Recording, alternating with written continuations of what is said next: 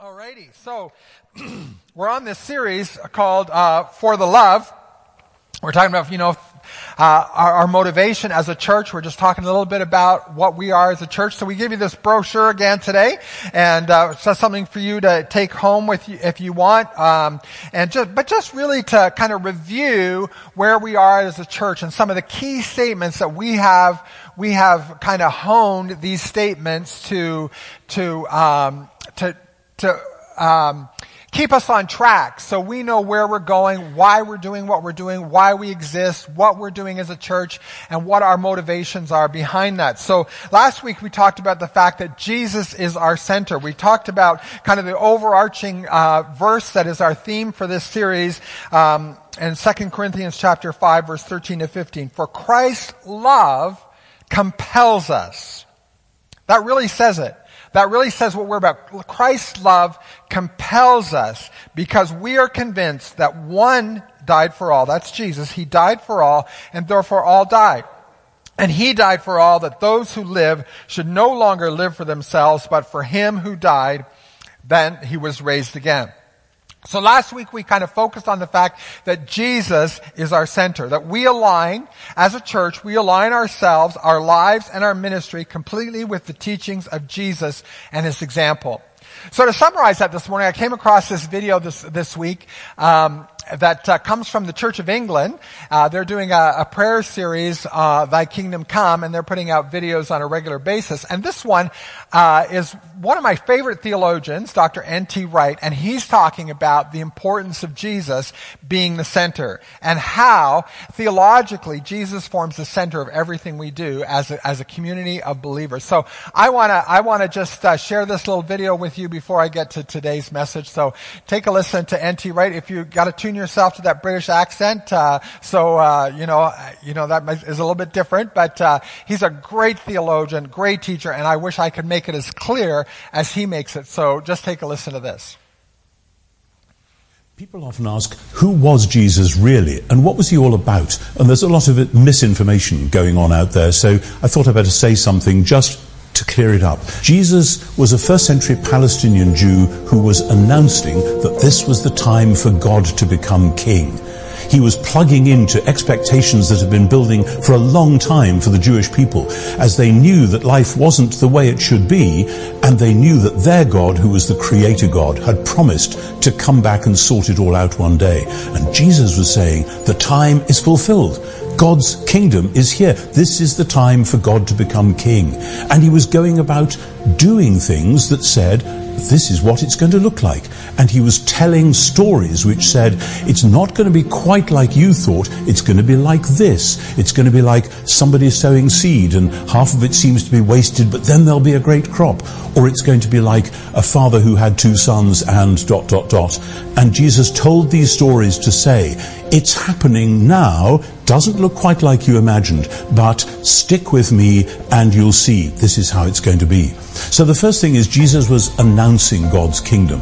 But the second and in the middle is that Jesus was embodying God's kingdom. He was doing things, celebrating parties with all the wrong people, uh, sinners as they called them, people of bad character, but who were ready to latch on to a message of forgiveness and new starts and new creation and new life. And so Jesus was doing things like that and healing people of all kinds of diseases as a sign this is what it looks like when God becomes king and new creation really begins to happen. But the trouble is, if he was embodying God's kingdom, then the forces of chaos and destruction and death were striking back pretty hard, which is why the focal point of the four stories about Jesus, Matthew, Mark, Luke, and John, is when Jesus goes to his death. Jesus seems to have believed it was his vocation to embody a moment when God would come in person and take the weight and horror of the world's evil and shame and sin and death itself upon himself and exhaust it. And the sign that he'd done that, the further embodiment of the kingdom, was that three days later he was alive again in a transformed new body. It was the same body and yet somehow different because it had gone through death and out the other side. Jesus was embodying the launching pad of God's new creation. And when we ourselves get to know Jesus for ourselves, and when we talk to other people about him, and when we try and live the kingdom way, we too are supposed to be embodying the kingdom in a way that makes it attractive and, and, and winsome to people who are looking on from the outside. So the third thing is that Jesus was also enabling God's kingdom. Because after he was raised from the dead, he sent his spirit upon his followers and told them to get on with the job of doing in the world what he had been doing close up and personal among his own people. And that's the power and the promise of the kingdom today that when we pray, Thy kingdom come, we are really praying that all that Jesus did will somehow be channeled through His Spirit, through us, through all His people, out into the world, to our friends, to the wider world, to people we maybe don't know about at all, but who need to see the signs of the kingdom in God's world. So Jesus was announcing the kingdom, He was embodying the kingdom, especially in His death and resurrection, and by His Spirit, He's enabling the kingdom. And that's the promise which he holds out to us today.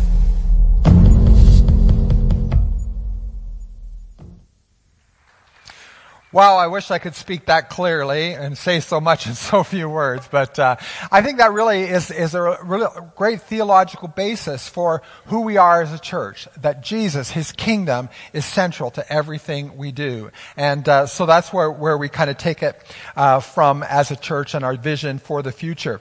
Today, we're going to talk a little bit about. Um, one of our, our value statements, and that is for the love of God, we love people.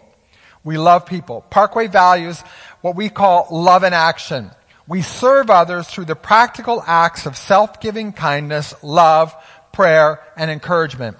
You see, we try not to be the kind of Christians that just talk about being Christians, just talk about being good, but we want to really live out the kingdom of God. We want to be one of those, those groups that embody the kingdom of God like Jesus did.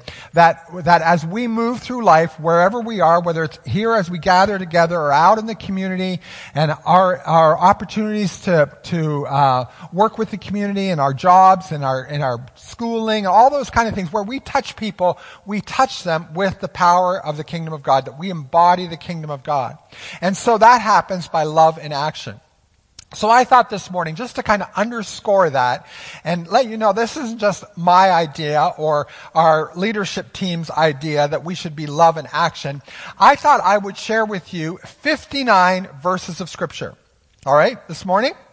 And uh, I'm going to do that. Let's see, it's 11:28. I'm going to do that in the next 17 minutes. I'm going to cover 59 verses. All right. Now, there's something that all of these verses have in common. There are 59 verses. We're going to start at the beginning of the New Testament. We're going to go through towards the end of the New Testament, and we're going to talk about all 59 of these verses. And all of these verses talk about one another. They're the one another verses, the 59 one another verses in, um, in the New Testament. Why are these important verses? Because really they give us action items of how we, as followers of Christ, who embody the kingdom of God, ought to be living our lives. This is what love in action looks like. And the Bible is full of, of, of hints and tips and commandments and ideas of how we can put that love in action. So, would you go with me on this little journey? 59 verses that all say one another. Number one says that we should be at peace with one another. Mark chapter 9 verse 50. Salt is good, but if the salt loses its flavor, how will you season it? Have salt in yourselves and have peace with one another. So we have to have a life that is, is kind of salty, that is kind of, you know, that's flavorful, that, that adds zest in the world, but in doing that, we live at peace with one another. It's so important. You know, I think the peace in our relationship, in relationships is a very clear indicator of our health and our maturity. Number two, we should wash one another's feet. Well, that should be fun, right? Let's pull out the towels and the basins and let's all wash one another's feet this morning. Of course, that comes from the fact that Jesus washed the disciples' feet on the night before he was crucified. And it's not necessarily literally meaning we should wash their feet, but we should take our cues from Jesus, who was not over his disciples, didn't consider himself to be greater than anybody, that he wasn't willing to take the role of a servant. And so we should not consider ourselves to be over one another and over other people, that we are better than other people, but we should take that role. We should take our cue from Jesus and serve one another, even to the point of washing one another's feet. Then, number three, number four, number five, number six, number seven, all come from the Gospel of John, where he says to us, he has fixated on this idea of loving one another. And all of these verses in John chapter 13, in John chapter 15, he says to us that we should love one another. All seven of these verses. And that really is pretty plain, isn't it? Love one another. This is the commandment that Jesus said you could sum up all the law eh, by loving your neighbor as yourself. And then moving along to number eight, it says we should be devoted to one another in brotherly love. Romans chapter 12. We should be devoted. We should be thinking about one another in terms of devotion. I'm committed to you. I'm committed, we're committed to one another. We're committed to the community. We're committed to the people around us to show this love. There's a devotion. It's something deeper than just convenience. It's not about just being conveniently in tune with one another, but there's a devotion. There's a commitment level there. We should honor one another, number nine, above ourselves. Romans 12, 10 says, Be kindly affectionate to one another with brotherly love, in honor, giving preference to one another. We should honor one another above ourselves. That means I need to see you as being more valuable than myself. There has to be a giving side to the love that we share with one another. Verse 10 says that we should live in harmony with one another. Romans 12, 16. It's very difficult in today's world for us to live in harmony sometimes with the people around us because we have a lot of disagreements. We have a lot of different ideologies. We have a different you know, different politics, different, different ideas of how life should go. And sometimes it's difficult to live in harmony. But harmony isn't about being the same. It's about being in tune with one another. Harmony isn't about all playing the same note on the piano. It's playing the notes that blend together that make beauty. And so when we are in harmony, we make beauty to the world. Be of the same mind toward one another, Romans 12 verse 16 says. Then in verse 11, or number 11 tells us once again, but this is Paul telling us in Romans chapter 13, to love one another. It says, owe no one anything except to love one another, for he who loves another has fulfilled the law. He's really reiterating what Jesus said when he, Jesus said, you can sum up all the law and all the prophets by loving your neighbor as yourself.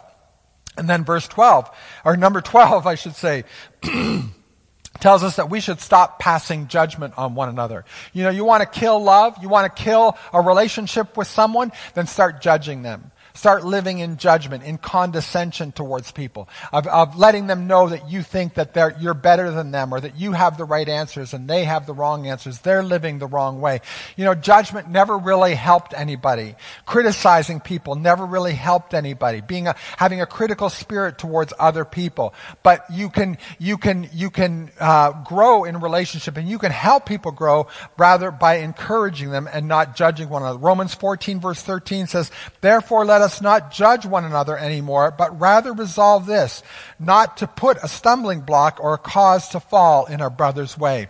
We take, we take ourselves and we inconvenience ourselves so that other people can be, can be um, encouraged. And then similarly, number 13 says that we should accept one another just as Christ accepted you in Romans chapter 15 verse 7. If you think that, you know, that there's something about you that is superior about other people, and uh, and you don't need to accept them, or you don't you don't need to be non-judgmental towards them. Then just think about how Jesus looks at you. Jesus is perfect.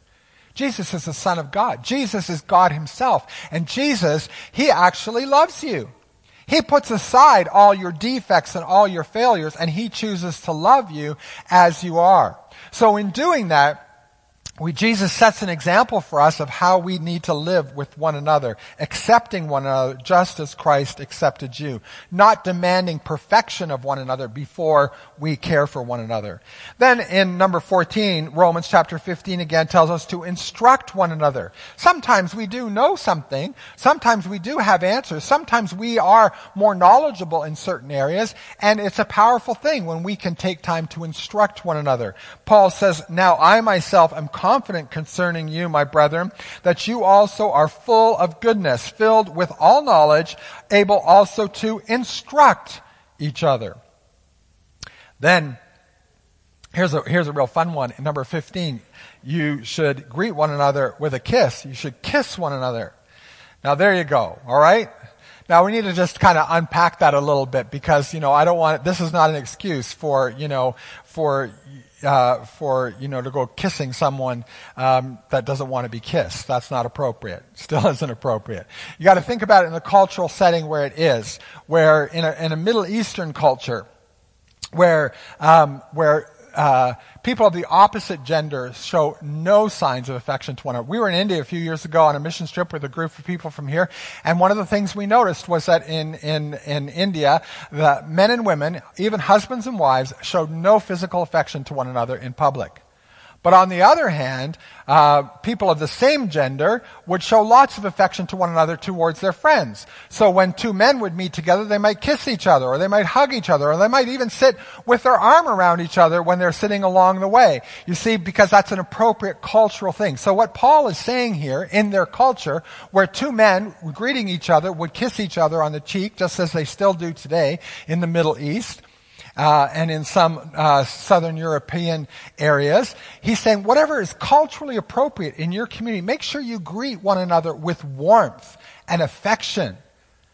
That you don't, you know, so uh, it, this is an excuse to go up and, and, kiss them. It's not, it's not appropriate for us to kiss people um, necessarily in our culture, especially someone of the opposite gender that's not our spouse, um, but or our whatever partner. You got it right. Because again, number 16 says that, uh, or, um, no, not number, number 16. Number 16 says when you come together to eat, wait for each other. That concept of waiting for each other. This kind of, this is kind of rooted in a very particular instance that was happening when people were gathering together, like for our barbecue tonight. All right? Um, you know, the people of the church were gathering together and they're going to share a meal together, but the people who got there first would eat all the food and leave nothing for others. And so Paul was telling them, you gotta wait for one another. That, that's all part of the concept of being patient with one another. So we wait sometimes for the late comers to come, and then we have the meal, right? We don't, we don't go ahead and eat all the food before the late comers come. Wait for one another. Be patient with one another. Have equal concern for one another, for each other. Uh, number 17 is in 1 Corinthians chapter 12 verse 25. Let there be no schism or or division in the body, but that the members should have the same care for one another. You know, when we come in, we shouldn't be, we, when we come together as a body or as a group of people, we shouldn't say, this is my group and this is your group. I'll take care of this group and you take care of that group. And these are my friends and you have your friends over here. You know, we should come together and we should see each other as a larger group as being all one together. There shouldn't be division among us. We should have equal concern for one another. Then number 18 says, once again, Paul says, greet each other with a holy kiss. And uh, again, that's about cultural appropriateness. And then number 19, greet one another with a holy kiss. There you go. All right, so really, Paul's got kissing on his mind. number 20, serve one another in love. Starting to run out of time here. Better get moving. Uh, serve one another in love, Galatians chapter 5 verse 18. For you, brethren, have been called to liberty, only do not use liberty as an opportunity for the flesh, but through love serve one another. Just because you've been set free in a certain area doesn't mean everybody else has been. You serve one another. You give up your rights for the sake of others, Paul's saying. And then, the really interesting metaphor that Paul uses later on in that verse. There's this very clear. It's kind of an animal kingdom uh, metaphor. He said, "You got to stop biting and devouring each other." Like that, that's what they do in the animal kingdom, right? You know, the bigger animal bites and devours. Or the, you know, the, the, the, birds peck away, you know, one little peck at a time, killing their prey. And, and that's sometimes what it's like in community when we are together. We have to be really careful and mindful of this.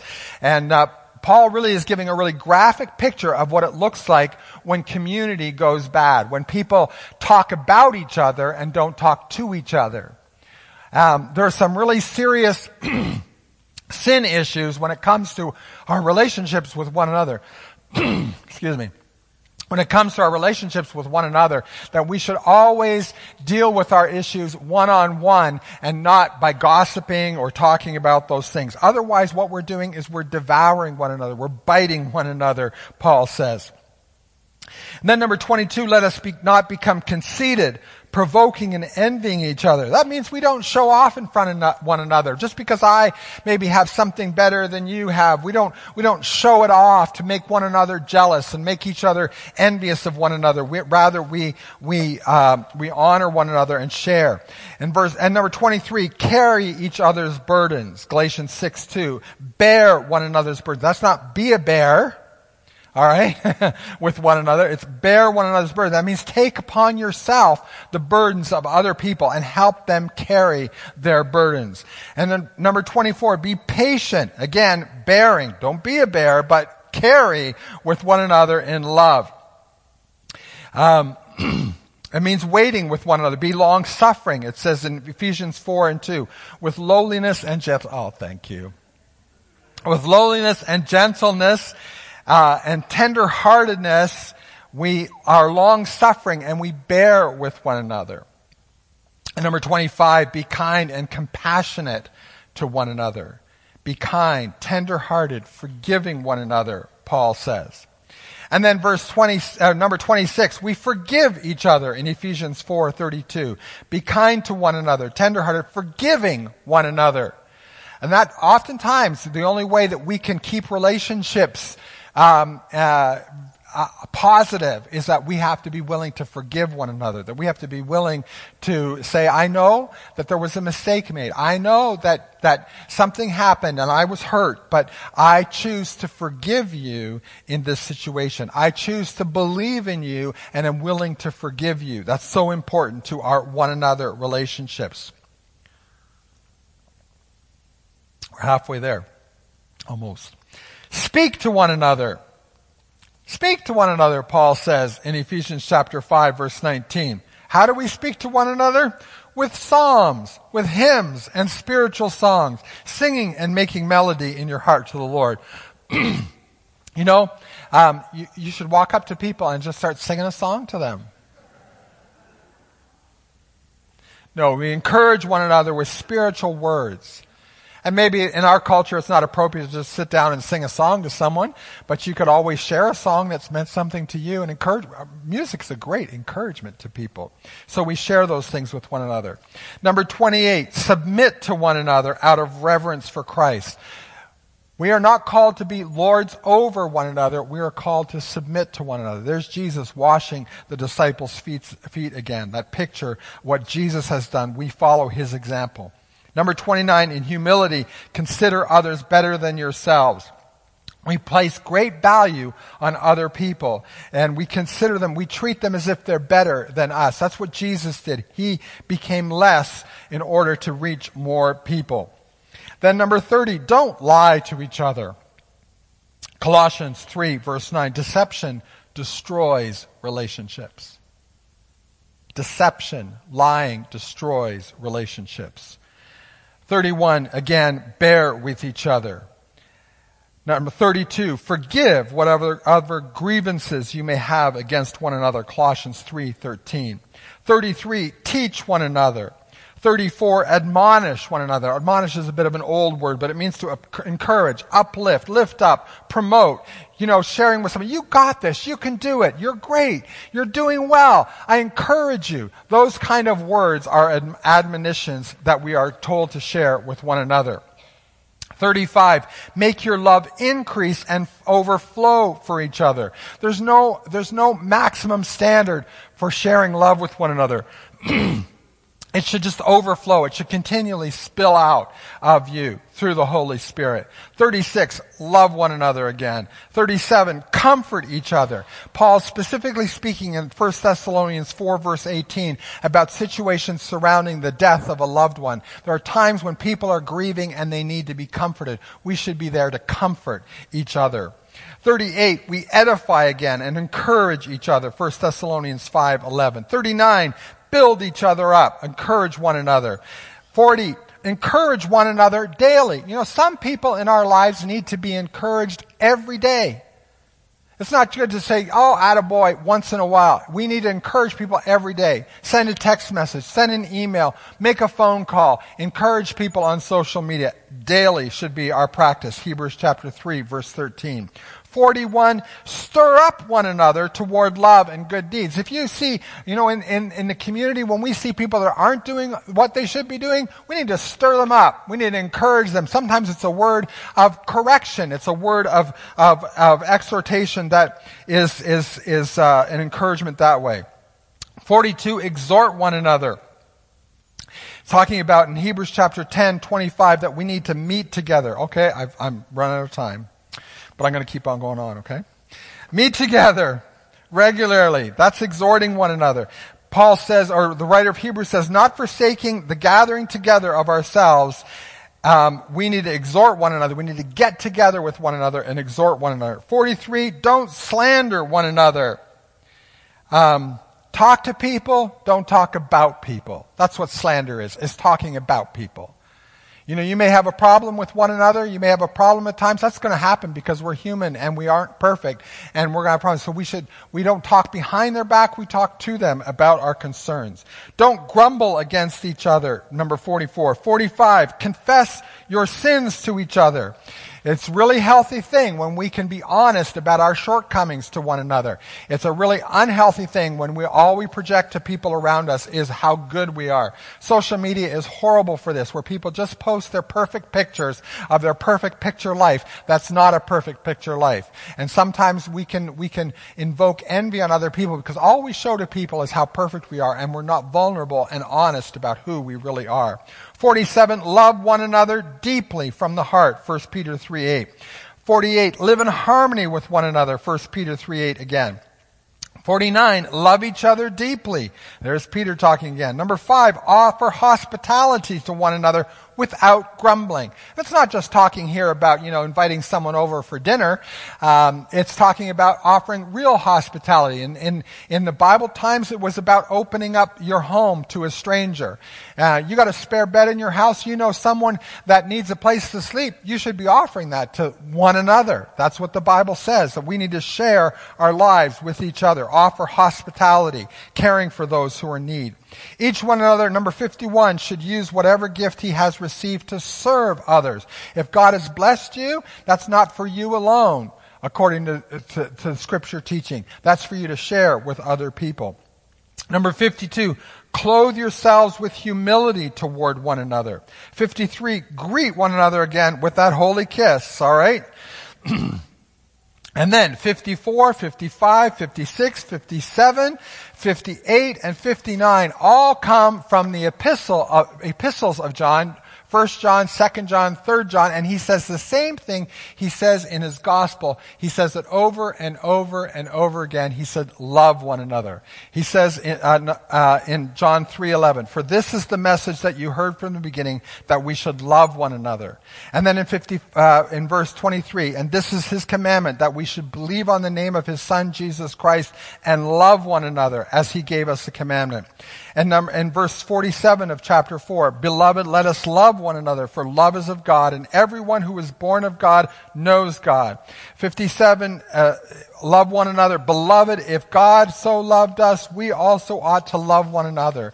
Then in 1 John 4:12, no one has ever seen God at any time.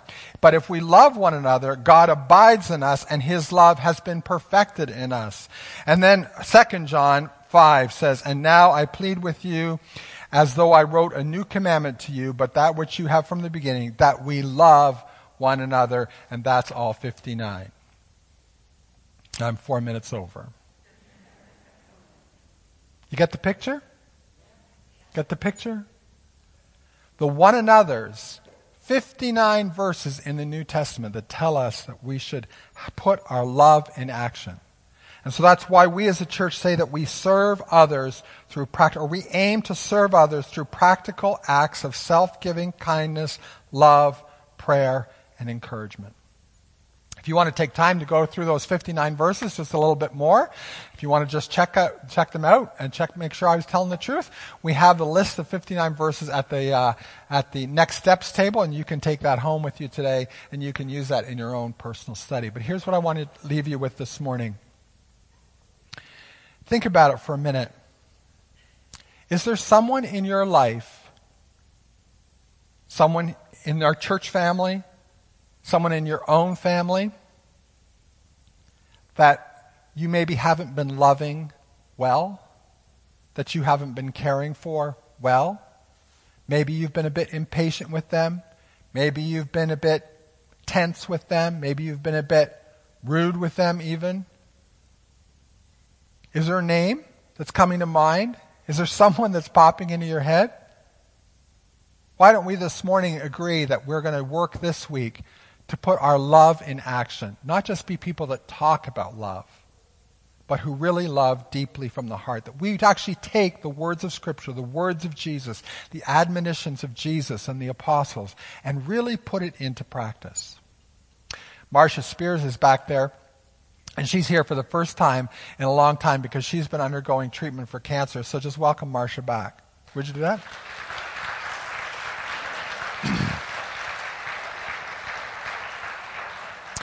Here's what, I, uh, here's what Marcia told me this morning, and she's going to share it with you sometime herself when she can get up here and share. I, am telling you that, but I haven't asked her yet, but she will.